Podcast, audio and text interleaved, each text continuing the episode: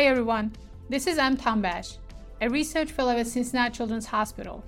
In this series, we are summarizing presentations from Congenital Diaphragmatic Hernia live webinar series by Cincinnati Children's Hospital. At our fetal care center, experts in maternal fetal medicine, neonatology, and fetal surgery provide exceptional, comprehensive care for mothers and babies experiencing high risk pregnancies or complex fetal conditions. Cincinnati Children's Hospital and Stay Current share knowledge to improve child health around the globe. Today, we are talking about lung compression during lung development in CDH with Dr. Mar Romero Lopez.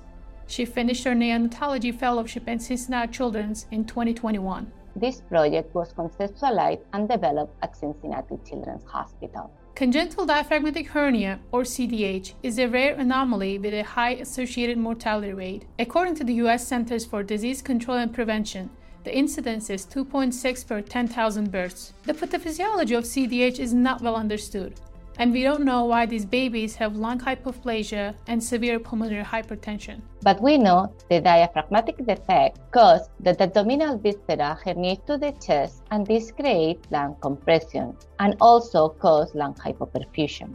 We have a few questions to answer. Does hypoperfusion decrease the nutrients and oxygen delivery, changing the lung metabolism? Are the changes in the metabolism responsible for the changes that we see in lung development?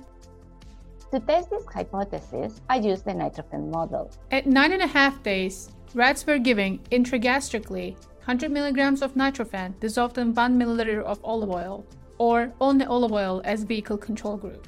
Rats were euthanized before the pups were born on day 21 and a half. All the pups' lungs were harvested in less than 50 minutes to minimize hypoxia.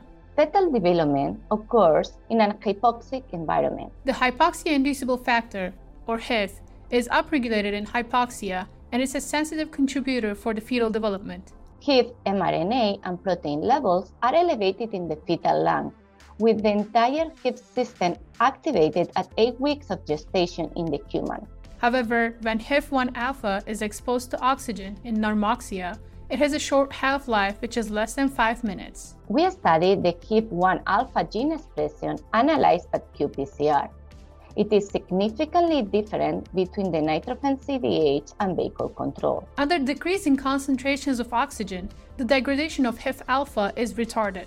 And this can explain why the protein expression of HIF that you see in this fluorescence image here in red is increased in the periphery of CDH lungs. Glucose is the primary energy source of the lungs and is an essential source for energy production and surfactant synthesis. Hypoxic conditions and energy failure acutely stimulate the glucose transport. Glucose transporter 1 or GLUT1 increases in the lung tissue under hypoxia. In fetal rats, GLUT1 mRNA expression increases to maximum levels of gestation day 20 and it falls to very low levels by postnatal day 8.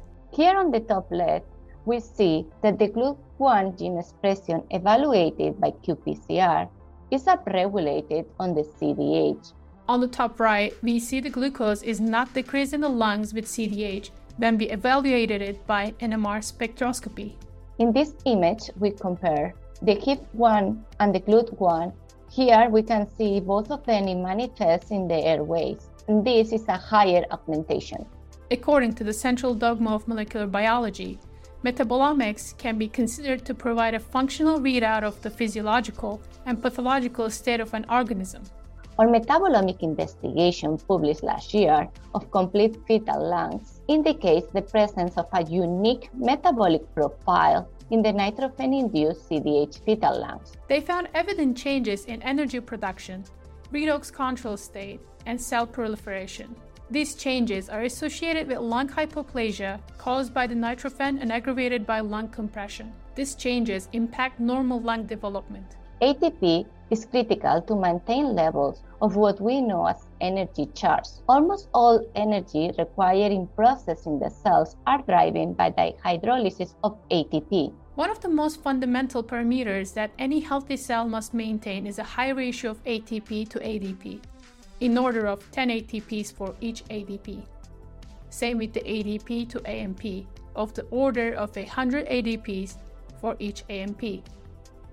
Adaptation to decrease in oxygen and nutrients required on regulation of metabolic demands and an increase in substrate supply to prevent the bioenergetic collapse. We evaluated the concentrations of ATP, ADP, and AMP. ADP is decreased and AMP is increased. Let's look at the energy charge of the cells. The barrier is between 0.7 and 0.95. Oxidations in this range are very frequent and are normal. It is very clear that the CDH lungs are in an energetic failure with a level of 0.15. As a conclusion, Fetal CDH lungs are compressed and probably with chronic hypoxia have a different metabolism with significant alteration in glycolytic energy, antioxidant, and nucleotide metabolites. The fetal CDH lungs are in energetic failure. The metabolic changes found in the fetal CDH are compatible with growth arrest and tissue remodeling. Thank you for watching. I'm Mem Tombash, a research fellow from Cincinnati Children's Hospital. If you like this podcast, please don't forget to subscribe to our YouTube channel, follow us on social media, and download the Stay Current app, where you can find hundreds of content, including podcasts, videos, and infographics. See you in the next episode. Cincinnati Children's Hospital and Stay Current share knowledge to improve child health around the globe.